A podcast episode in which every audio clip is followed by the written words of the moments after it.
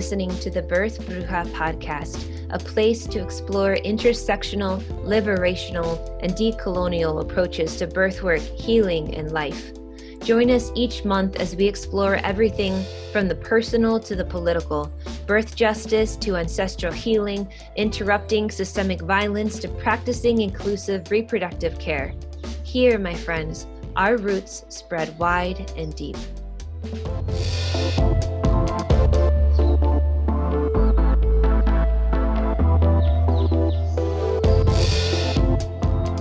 Today we are gathered in a Wednesday across the country from each other. So far, but yet so close. And um, Rafael, you said something just now before we hit record that was so profound. I was wondering, friend, if you could share that blessing again, but share it for all of us that are listening.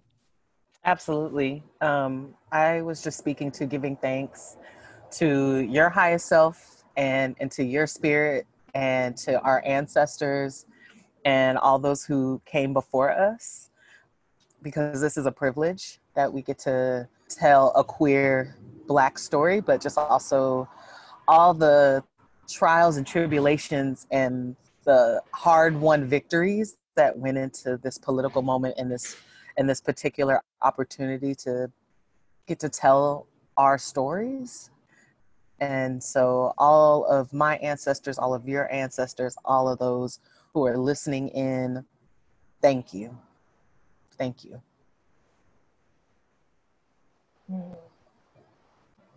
Thank you again for that. Um, mm-hmm. I think sometimes via the interwebs, things can feel so easily consumable.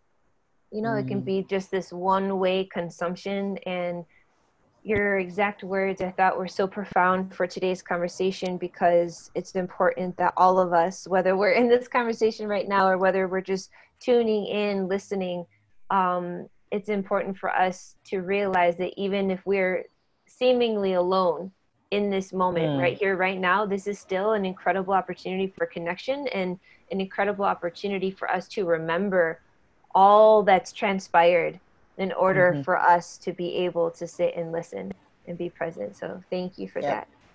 Thank you. So, folks, it's been a hot minute, a long and sweaty hot minute since uh, the Birth Bruja podcast has been up and running. So, for those of y'all who've been listening from a long time ago, thank you for staying tuned. For those who are um, meeting me in this platform for the first time, I just want to give a, a short intro. My name is Eric Guajardo Johnson. My pronouns are she, they. I am a biracial, queer birth worker of color who's based out of Metro Detroit area currently. Mm. It is occupied Anishinaabe land. So I'm a birth worker, I'm a rape crisis peer counselor, and I'm a cat with many hats, shall we just say, but one of them being uh, the host of the Birth Bruja platform, which is, yes, it's a podcast, but it's also an online platform for anyone and everyone that's interested in intersectional, liberational, decolonial approaches to birth work, healing, and life. So, all that being said, um, in terms of more recent happenings, there's been a lot happening in the world. 2020, everything is happening at the same time, it feels. And therefore, as the Birth Bruja platform has grown and leveled up and been more and more collaborative, it's become increasingly important for myself and for the platform in general to be supporting and uplifting specifically Black and Indigenous birth workers at this time, and also specifically Black and Indigenous queer and trans birth workers at this time. So, so yeah, all that being said, today I have the profound privilege to be talking with an extraordinary human. Rafael, I'm going to ask you, friends, to introduce yourself in just a minute, but just to really put out there that we are going to be joining Rafael in their journey of being a midwife apprentice or student midwife for you're committing 12 months, correct? Is that the agreement? Yep. yep. Yes, 12 to start. Months. We'll see. Yes. Yep. For the next 12 months, we are going to be bearing witness to all of the inspirations, the motivations, your success, the struggles, um, the logistics um, especially since my move out to the Midwest, which is a pretty, not pretty, it's a highly segregated place mm. where most slash almost all spaces are dominated by um, white, heterosexual, cisgendered Christian folk. Now that I'm back out here again, it feels that much more important to bear witness to, again, a black queer journey of becoming a midwife just because so many folks that aren't in you know coastal areas for example would never have met for example a black midwife let alone a queer black midwife right. Um, right. so this is for everyone who feels alone for everyone who mm. doesn't see themselves reflected in the mainstream birth work of community in your area and yeah i'm just so honored to be here with you all right friends so mm. please introduce yourself for us Hi. I am Raphael, and I'm also a cat with many hats. I am currently a student midwife and a full spectrum doula. So that includes abortion doula, birth, uh, fertility, postpartum, bereavement, all that. Childbirth educator, placenta encapsulator, like what else am I missing? Um, I'm also a ritualist and a priestess, facilitator, sex educator, family planning counselor, nutritional counselor, hypnotherapist, energy worker. I am Chaka Khan's every woman. How about that? Every time you hear that song, just think of me. I, from now on, I definitely will so that makes total sense considering the wide depth and width that is birth work mm-hmm. and reproductive justice work and wellness it makes sense would you mind then sharing a little bit about how you came into this world of reproductive care and then also eventually what led you to become a student midwife absolutely um, so i started off my life as a gay for pay that's just affectionately deemed by um, a friend of mine named Maria Poblet. All love to her. So I started off doing work at like GSA Network, so Gay Straight Alliance Network. Um, my high school was like the third high school that had a GSA in the nation. So I started my life doing similar work, right? Like a lot of advocacy and a lot of activism when I was a teenager and in my early 20s. Um, I also worked at Lyric Lavender Youth Recreation Information Center, Hi Fi Health Initiatives for Youth, like all these different dope places. Because I grew I grew up in the Bay, so that's one of the like, you know, the blessings is I grew up in San Jose and spent my adult life in San Francisco and Oakland, and so I've just been able to be connected to some really amazing organizations, and so I was doing lots of like really advocating for queer youth, LGBTQIA youth, and just making sure that, you know, we had all the things that we needed in order to actually thrive in this world. And literally one day I just was like, I've been having dreams about women and babies. And I got my natal chart done, and she was like, It is not possible for you to have the number of babies that is coming up here and I was like, I don't want to be an OB. And I thought midwives didn't exist. And I still cannot remember which one of my friends said it to me, but a friend of mine was like, Well, have you thought about being a doula? And I had no idea what that was. And because it was 2007, I did what everybody else does and I Googled that shit and got real lucky, real blessed that the first thing that popped up was the woman who ended up training me. So, Samsarah Morgan was my mentor and my teacher. And I saw that she had a training going, and I was like, let me just dip in and see. You know, maybe this is for me. I don't know, but it sounds interesting. It sounds like it's up my alley. This sounds kind of dope. And I talked to her on the phone forever. Went to my first class and walked out with a client. First class. It was just like a fish to water and after that that was literally it like i i, I just that's just what i was doing the, the next three years my whole world was birth and i got to work mostly doing home births and birth center births I also worked up in the hospital.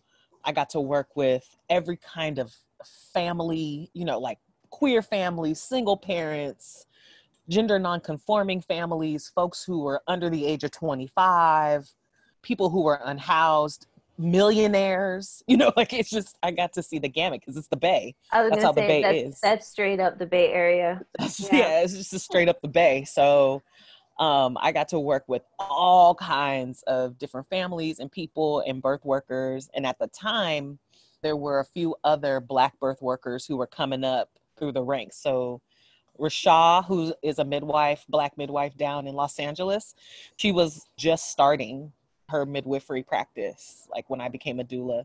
Um, Asatu, who's a Black midwife out in um, Oakland, was like dead center in the middle of her practice. And um, so there was just there was a whole bunch of us who got to come together and also support each other through like all the stuff that happens when you become a birth worker. Because i i was also shiny and new. I was so green. And though i had that background in doing queer youth work birth work is a different animal especially in the sense of like how patriarchy shows up gets gets different and gets interesting but just also how I'm treated and what I can say. It was it was just a it was a I had to learn a new language. You know, like I had to take these skills that I had used for a specific population and adjust it to another. While also, because uh, uh, you know, mind you, like again, this is 2007 when I got started, and I was like 26 years old. So, um, you know, I was just like that's about that age too when you're just starting to kind of try to figure out who you are for real, for real and like why are these your friends and if this is the work that I want to do, why am I doing it? I was a- answering those questions at the time while also figuring myself out as a birth worker for the first time.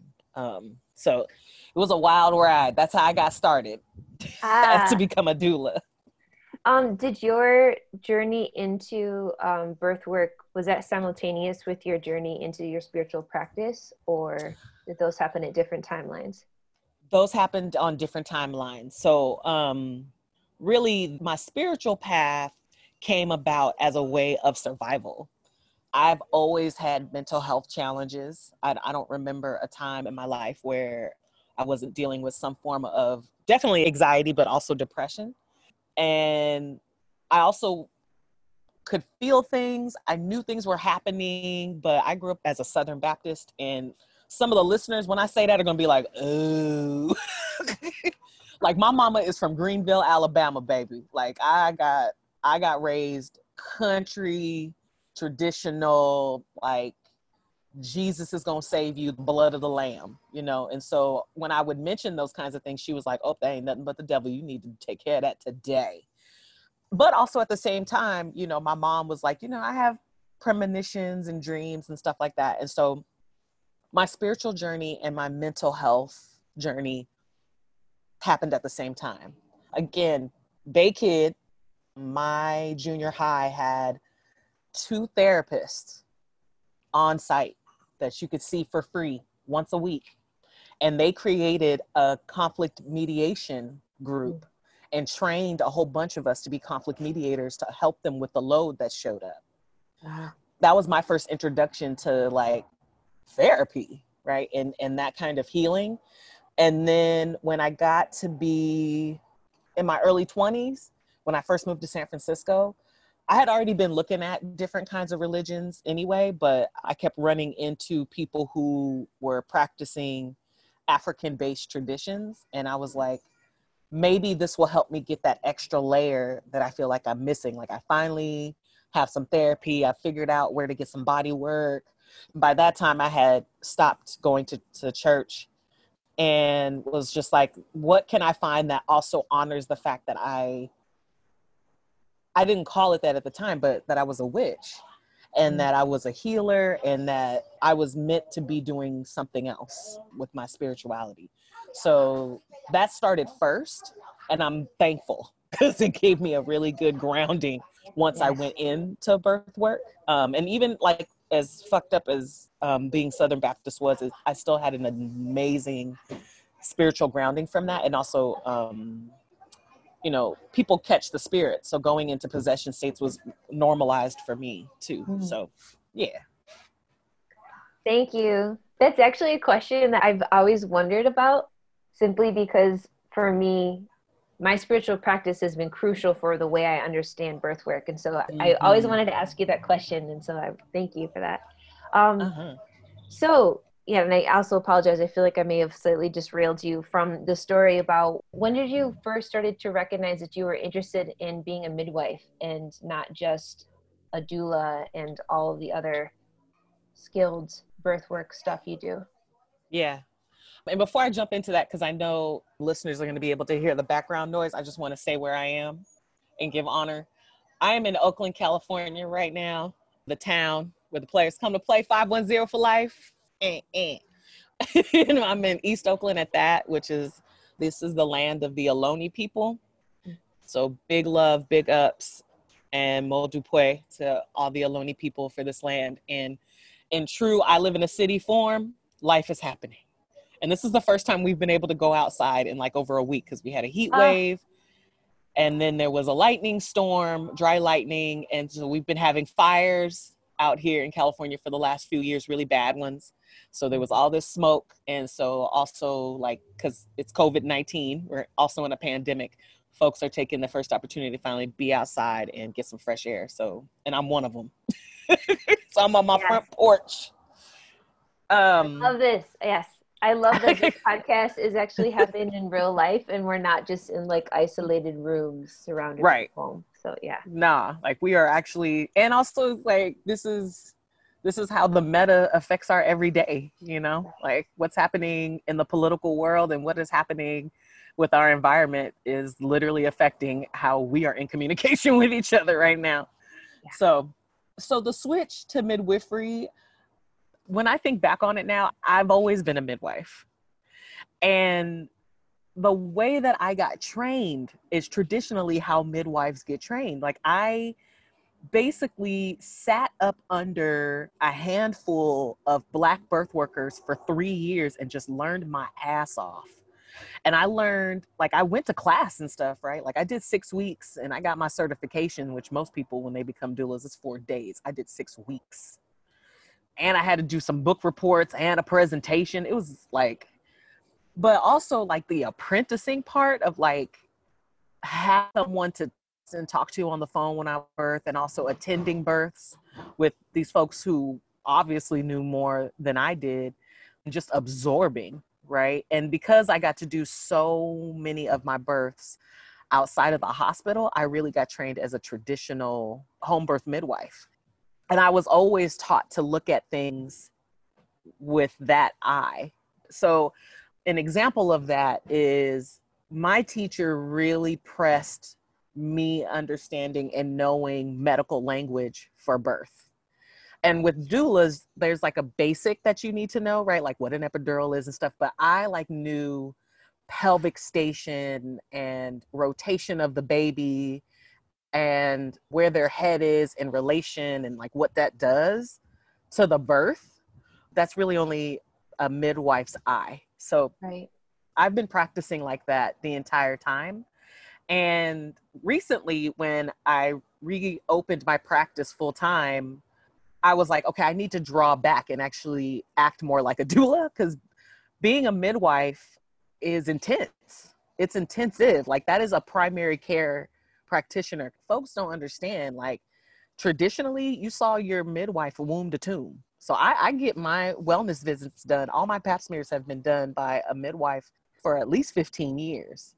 And a lot of folks don't know that you can do that. And the same thing with fertility counseling and getting inseminations. And when you would start your menses, you would go to a midwife. When you started menopause, you would go to your midwife. And also, when queer folks and gender conforming folks were trying to have babies, it was usually midwives who were the only ones who would try to help them get pregnant and deliver their baby safely.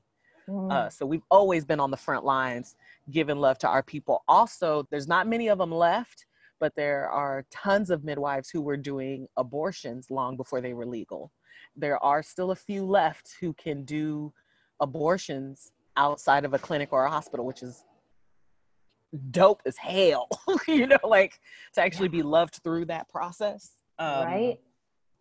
So yeah, I got to have all of that. And so when I drew back to be more of a doula and not be so in depth and and not have so many prenatals and stuff like that, I was like frustrated as hell because I just was running up against white coat syndrome, right? Where like I'm giving suggestions and so is the doctor and they don't line up because traditional midwifery and western medicine don't have the same intentions i would say nor are they focused on necessarily the same outcome right and and even how to get there so i just was like i want to have more autonomy over my clients but i also want my clients to be able to be more empowered to be in conversation with me. Like that's one of the things that I like about the midwifery model of care is that I'm not doing something to you. Like you and I are in a relationship together and we're trying to make a plan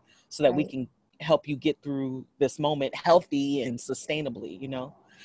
I'm not trying to tell you what to do and none of this is going to work unless you're on board. So I just was like between that and like my business is called Cypress Doula and Healing Services. And for the last two years, I have been getting calls regularly, people asking me to be their midwife. I just recently had a client. She was having her second baby, her third baby, I'm sorry, but I was being her doula for the second time. And she was just like, you know, psst, psst, could you just deliver my baby and we just say, we just say F it and just keep it moving? I'm like, girl, I can't do that. You know, like, so I was like, all right, all right, all right, all right, all right. Let me just finally make this adjustment that I I've been fighting for the longest. I mean, if that's not the universe telling you something, I don't know what is. If as if you needed any like more clear communication. Um, so was it um, in terms of the timing of like jumping into training? Um, could mm-hmm. you speak a little more about that? Like, was that was it just more of like your own process of when you were ready or was it like some life logistics that were dictating when you were ready can you speak more about that please yeah. Woo, that is a big question with a big answer. So my life circumstances right now are i just got out of a six year relationship with an emotionally abusive masculine of center cis female relationship. And the therapist I'm seeing is a black, gender nonconforming, somewhat femme presenting queer person. And I bring those two things up because my therapist was really integral in me saying enough, right? And like, I just need to do what I need to do. Because if I'm going to be on this earth, I want to be here. I want to wake up every day ready to go and if I have to spend so much time working, I need to be in love with what I'm doing. And the same thing in a relationship, I was just like, I need somebody that's going to help me get to the next level. And I feel like I'm going backwards or stagnating. And so that was a piece in me saying, like, now is the time to dive into training. I had also, over the years, really watched and observed the midwives, particularly queer midwives of color, black queer midwives, but you know, midwives across the board and like what it takes to become one, what it takes to to stay one for a long time and what it takes to transition into other work or retire. And who was going to jail, who wasn't going to jail.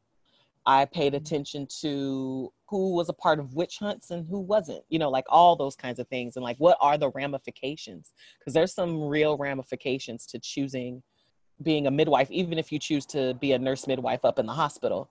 Because there's three paths, right? So you got certified nurse midwife, licensed midwife, and a certified professional midwife. And then there's lay midwives. And basically, all that means is like there's one that can work in the hospital and gets trained by the hospital. There's a set that's getting trained mostly outside of the hospital or all outside of the hospital and are still going through Western approved venues of of being recognized as a midwife and then you have folks who were like i just know what i know because my great great grandmother was doing this, my grandma was doing this, my auntie was doing this, and they taught me, and I'm just doing this for my community. I didn't go to school. I just I just know my shit. Right. Those folks, and there are a few states where midwifery is illegal, and the number of those states has been shrinking. It was more like in the 70s and 80s when there was a reboot of traditional midwifery and home birth and things like that. That was one of the reasons why second wave feminists were really working hard to make that change because they were like, what do you mean midwifery is illegal? Like, this is stupid. So there's way fewer states. I think we're down to less than 10, uh, maybe even less than five and everywhere else you either need to be a certified professional midwife a licensed midwife or a nurse midwife in order to practice medicine legally and not uh, risk going to prison.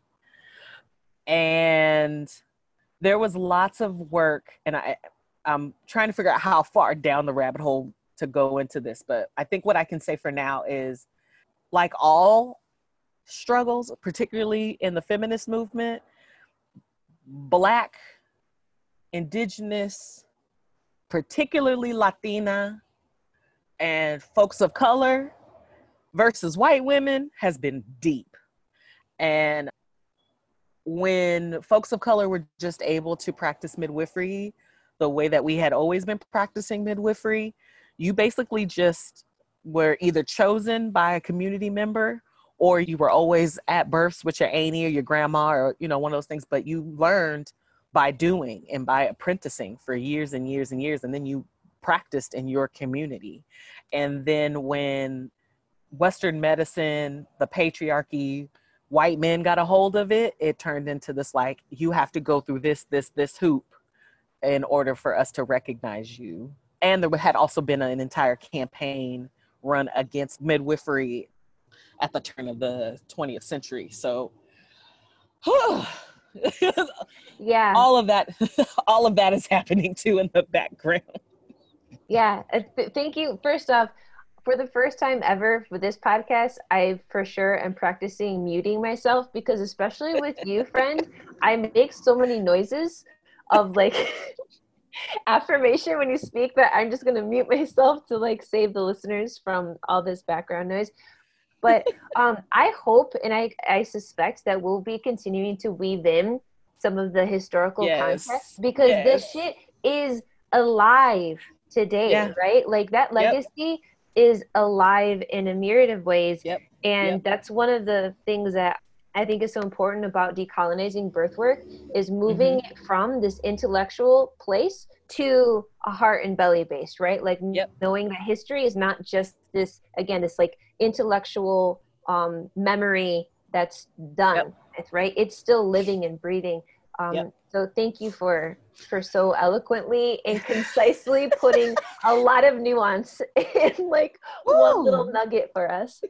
Man, I'm trying. I'm trying because it's like you can't you can't talk about this part without talking about this part. You know right. what I'm saying? So like my right. decision to um, the the path that I'm choosing to even become a midwife is rooted in shit that happened over a hundred years ago.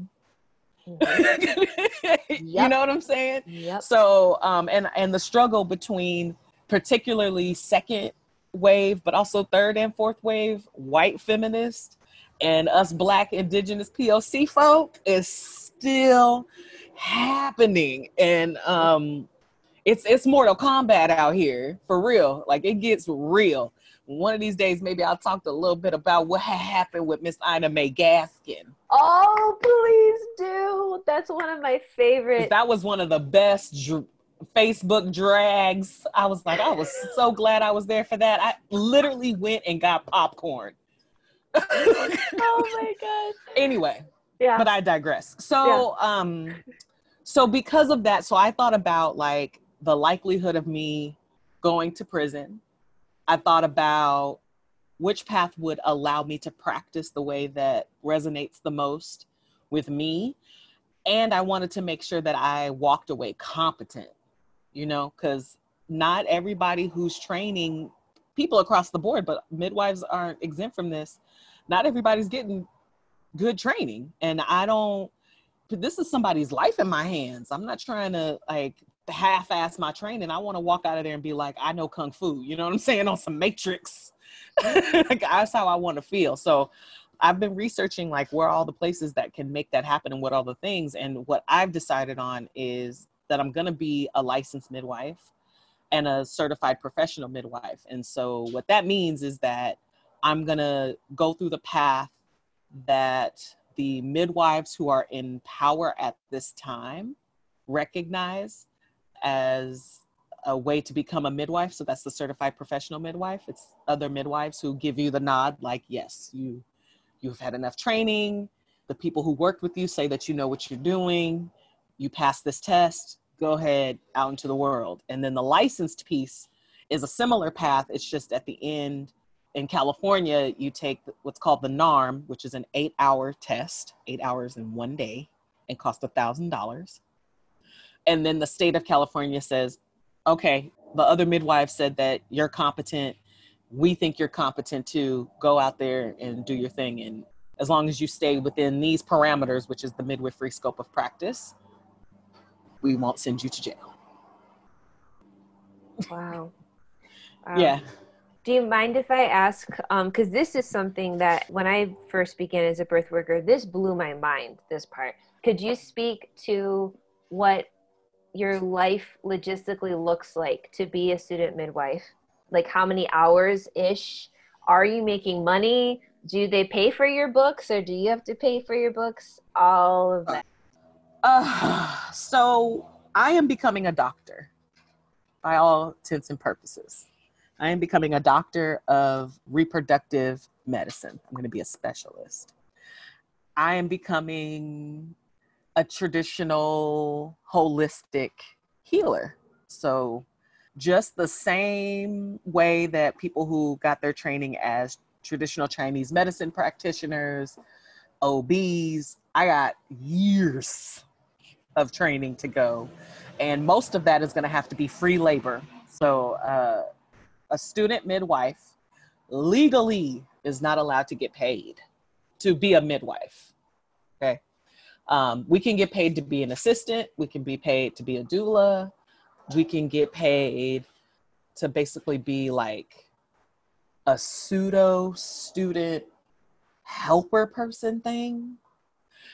But it gets real tricky around like me taking on a client as a student midwife and getting compensated for that is basically something I can't do. So, a lot of student midwives either rely on their partners who bring in the primary income or they continue on as doulas or become like placenta encapsulators and things like that or just like do things on the sly you know what i'm saying and like have these like fuzzy lines. And so, what I'm choosing to do, and some student midwives have done this too, is I'm doing a bunch of fundraising because I know that I'm really not going to be able to work. And so, I've decided like, I just want to be a student. like, I'm okay doing some doula work, but I don't want that to be my bread and butter. So, I have been calling in on my grants and scholarships, and because now they exist. When I first became a birth worker, there were no scholarships for midwifery school at all. And now there's a few, and there's some specifically for students of color.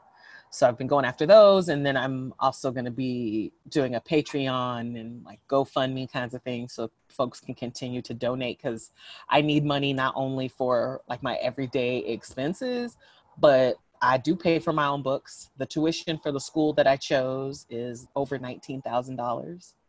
My equipment that I have to get is probably going to be well over a couple thousand dollars. And I live in, in the Bay Area of California. So just for me to function basically by myself, because I don't have a partner and I don't have children or a dog, is going to be about $5,000 a month. So really to be comfortable i need about 10 because also the preceptors like the people that i'm going to be apprenticing under they deserve to get paid too you know like right teaching someone while you're doing it is work. I have done it. So um, I'm wanting to make sure that they get some money because I want most of my training to come from black folks i'm going to have to travel because right now there's that i know of there are less than 10 black midwives in the state of california mm. and i'm blessed because being in the bay area uh, many of them are here but also because there's only a few of them everybody you know all the black student midwives are trying to get on each one of those folks tails so that also means i'm going to need to travel to get some of my training in other places down in Los Angeles and Atlanta. For sure, many of the places below the Mason Dixon, because that's where Black midwifery has its its deepest roots. So, so that's the financial part, and then it's a lifestyle. Right. You know, I'm basically joining a religion. You know, so being on call once my clients are 36 weeks, they can call me at any time and be like, "I'm having this baby, let's ride," and I gotta go and I don't know if I'm gonna be there for an hour or if I'm gonna be there for three days. We don't know. We we can make some sort of predictions, but we don't know. And so my life has to be set up that way to be able to just drop things, which is, takes away a lot of like traditional side jobs too. But it fucks with my life, you know, like just even trying to date and have friends and make sure that I eat well and that I stay safe and all that kind of stuff, like all of it gets affected. Because as a student midwife, in order to get your license, you have to hit a certain amount of numbers. I think, if I'm right, the next time we talk, I want to make sure that I have the paper that has the exact numbers of the things that I have to hit. But it's, I think it ends up being close to 200 births or 200 people you end up seeing by the time you're done because you have to do a certain number of prenatal visits and like a certain number of uh, supervised births and where you're the point person and ones where you're not the point person and continuation of care and postpartum care in addition to the book learning that i'm going to be doing for the next three years so september 12th i have my first class online and now it's all gone virtual because of covid but i have my first online class for midwifery. And so that'll go for six months. Then it'll be another three months. And then it turns into like books and study and study groups and getting up under that midwife and getting my numbers for the next three to five years. That's going to be my world.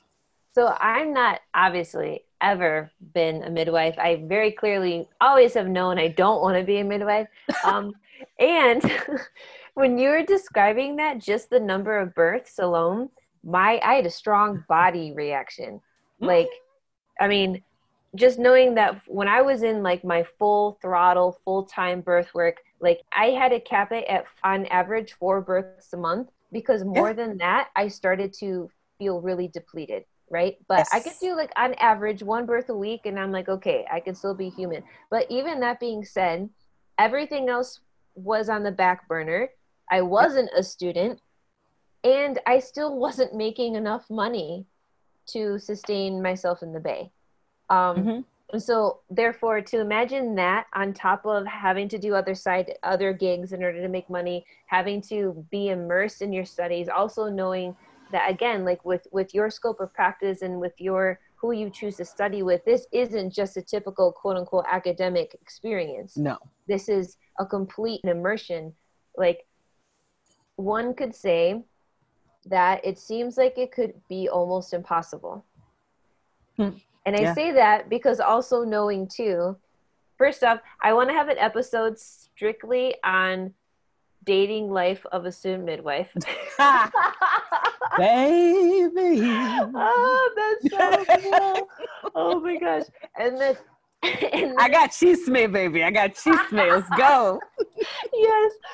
Oh, and then and then yeah like having um continuing to bring in some historical pieces for folks because knowing that it is no accident that there are so many hoops to jump through to quote unquote be legitimate in the government's yep. eyes as well as it's not an accident that there's so many hoops to jump through logistically in order to become a student you know there's a reason why the majority of midwives if they are successful in you know getting licensed or finishing their completion of their studies there's no accidents that they tend to be heterosexual couples, right? Where yep. the male partner is able to, you know, to carry like there's so many things that are set up to favor a certain degree of intersection and I think it's helpful for folks who are newer to these to these stories and to history. It's important that folks are able to articulate it because when we're able to put words to it, then we can better figure out how to apply our resources,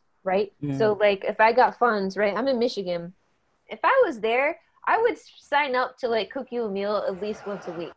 You know, mm. like it's like if I don't have money right now, you better believe I have beans, and like those beans would be honored to like feed your belly. You know, like there's so many um resources are way more than just money. It's time, yep. it's connections, it's like, you know, keeping for example like keeping you in mind if ever right i'm in a in, in a room where there could be someone that has resources that could apply to you you know that, that could serve you like that's what this is about. And that's also part of I feel like i'm getting preachy here but whatever. Another part about like you know decolonizing work is to understand this is all built on relationships you know? Yep. and to get to know you better and what you need and what you desire will enable us to be better of service. But also i got so cut up there i just like lost myself in that feeling also the more this is relationship based the the less we'll get caught up of our own stories of scarcity mm-hmm. which i also see and hear so often especially in the bay area because you know hustle's Man. real a lot of birth workers are struggling and a lot of times one of the bonding things that happen amongst birth workers, but also I want to say like amongst birth workers of color is that we share our struggles as part of our connection to each other, you know? And then what happens is like sometimes un- unintentionally, it's like the only shit we're sharing with each other is how hard things are and like what we're mm-hmm. lacking. And it's like, mm-hmm. yes, that's valid and that's legit. And when we're coming at things from a heart place, from a belly place, then naturally, right? Like if I'm if I'm like connecting with you and if i love you right if i'm like really meaningfully trying to support your work then it's not about these check boxes you know? It's about like what do i have? It's like oh you know what? Like that like plantita that grew up right in the corner of my yard like that's an herbal ally. Like hey rafael look i got a plant you know? Like all those things distributed amongst a wide range of people that's community and that's how we can Man. overcome these so systems. that's so perfect that you say that because that's happening to me right now. And it's one of the ways that I was able to even make this shift, right? Because when I left my partner, I had $250 in the bank. That's it. And I was living in Sacramento, which is 100 miles east of the Bay Area. And I had been depressed and I had also injured myself really badly. So I hadn't really been able to work and I still wasn't really able to work. And I told my community what was happening with me. And over these last, you know, six to eight months, I've gotten everything I need. So the people who had money gave me money. The people who had herbal stuff, like I got, I have so much. I've actually had to share it. I've had to give some away because they were like, "Oh, oh, you need some herbal thing? Okay, so here's some body scrubs. Here's balms. Here's tinctures. My friend made me some Douglas fir infused brandy Ooh. you know um so i've gotten uh, boxes of things like that and and different kinds of medicine and um, people making sure i'm stocked up on weed and shit you know like all the things and when i didn't have a place to stay my homies gave me their beautiful homes you know like i wasn't staying somewhere raggedy and fucked up i was staying in places with a beautiful i'm just you know what i'm saying like with beautiful backyards they made sure that I was fed. They made sure I was loved up. They checked in on me. They ran baths for me. And this is all during COVID. You know what I'm saying? Like we're having to figure out how to do this, which means we're having whole conversations about being in each other's pods. My community risked their lives for me to make sure that I had a place to stay, that I had good food to eat, and not just like bullshit, right? Like that shit that is just like, oh, because beggars can't be choosers. Fuck that. You know what I'm saying? Like I was in a rough situation and they said, you get to have the best bitch. You know, like, and when I say people sent me money, I'm talking about like $500, $2,000. Mm. When I say people made me meals, I'm talking like, you know, tiramisu French toast and shit, you know, like, and just loved me up. you know, and also even and like you said, connecting me to resources, right? Where they were just like, oh, have you heard about this resource and this resource, which got me more money and connected to other people that brought me more resources so that I was able to get this place that I now have. And I, I'm living on my own and refrigerators full of food. And I got, I know that my rent is going to be paid on the first. You know what I'm saying? Like, and I still got to go and get some more money for October and November, but my whole community has been looking out for me, not just in one way. Because everyone's got different resources at different times. And it's even been like, I have a friend that's out in the Midwest herself, and she's just been sending me text messages mostly that are just hilarious and on point and encouraging me. So um, every little bit has count and making me even be able to make this decision to switch and try to become a midwife, right? And I'm gonna need that in order to get through this because I'm gonna be a midwife is a, a community healer. We are meant to dive into a community and bring whatever light and skill that we have to the people who are around us and the people who are connected to those people and in order to do that properly, I'm going to need to be filled too. The community has to give back to me and make sure that my car ain't fucked up and that I got my rent paid and I live somewhere nice and that I can take vacations and I have health insurance and I'm getting body work. You know, all the things that I'm giving, I need to have it back. And that's also why I'm like focusing in on a particular way of gathering resources because that's going to be my foundation for when I do start my own practice. Because right. I, I have stories of midwives who, you know, like closed community clinics and community centers because they were like, no one is helping to sustain me. And I'm going to these births. I'm leaving my children, or like in my case, like one of the reasons why I don't have children is because I haven't had the time or the money to carve out the space to have a child of my own. And there's a lot of birth workers in that story or the ones who do where they're just like i missed this number of birthdays or my kid didn't have shoes on their feet because this client didn't pay me or couldn't pay me on time or didn't feel like i was worth the amount that i needed to get paid. And so now i'm walking or i have to take an uber to get to births and shit like that. And the, the story of the midwife i told you about who got cancer and worked on the day she died you know, and not being able to retire and shit. And so I just was like, if I'm gonna do this and I'm gonna do this for a long time and I'm still gonna have a life and I'm still gonna be whole, I need a whole community to do that. Because four births a month is about what I'm gonna need to do as a student midwife to really hit all those numbers. But to be honest, the sweet spot for me is two to three births a month because yeah. there is it's so in depth because i'm not just talking about this family's physical well-being also even just in my years as a doula, I've had to deal with domestic violence. I've had to talk to CPS before. I've had to get people groceries. I've walked people through death, like mama died six months before baby was born, or daddy died two mm-hmm. days before baby was born, or like niece died the day of the birth. You know, like I've got to make a huge amount of space to actually meet the health needs of the people who are coming to me and they're coming to me with all kinds of stuff right?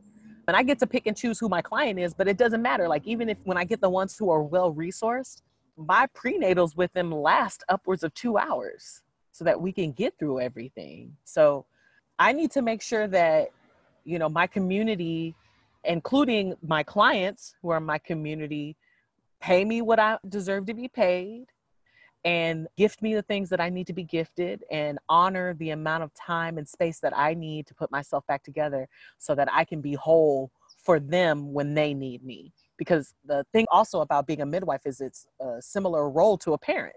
Like my clients don't care if I'm sick, not really. Or even the clients that I've had recently, like they don't give a damn that I'm going through a divorce. I'm like they like I'm having a baby during a pandemic. Pay attention to me. and that's part of my job. And so if I'm going to do that just the way that I encourage parents like don't forget that you're still a whole person when you have a child. This whole idea that you have to give yourself up and over to your child and that you you're not supposed to think of anything but them is bull. And it's the same thing with the midwife. Like, I'm going to be thinking about more than just you when I leave you. You have my undivided attention at that time. And then I go home and I take care of me so that I can be who I need to be to all the people in my life and to myself, and then show up for you. So that's what I'm building. That's what I'm working on right now.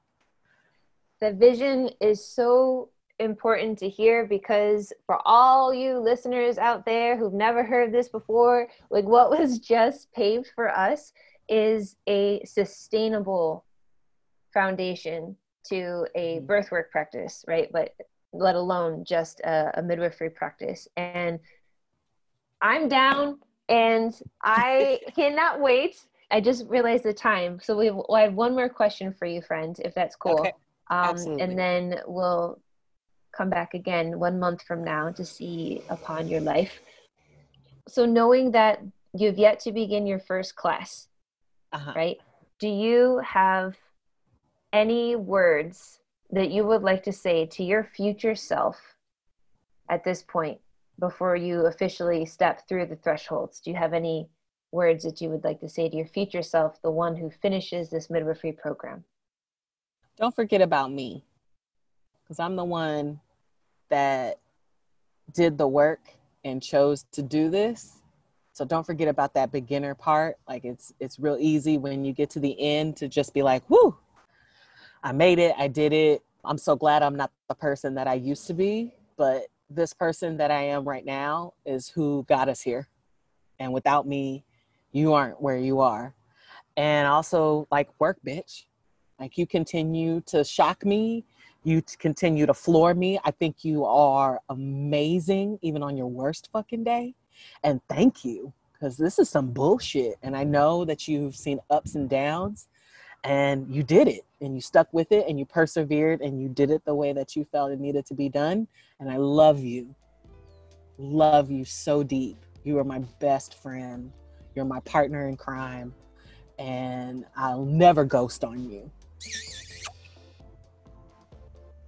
you.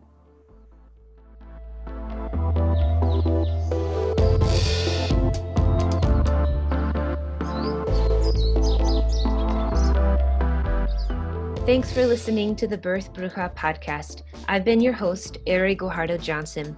Be sure to check out show notes for a list of resources mentioned during today's episode.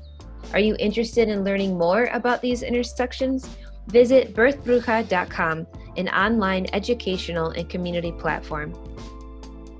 Last but not least, dear friends, help us expand the impact of this work. Be sure to subscribe and leave a review on your favorite listening platform. Until next time, thank you for all the ways you show up in this world. Blessings and gratitude.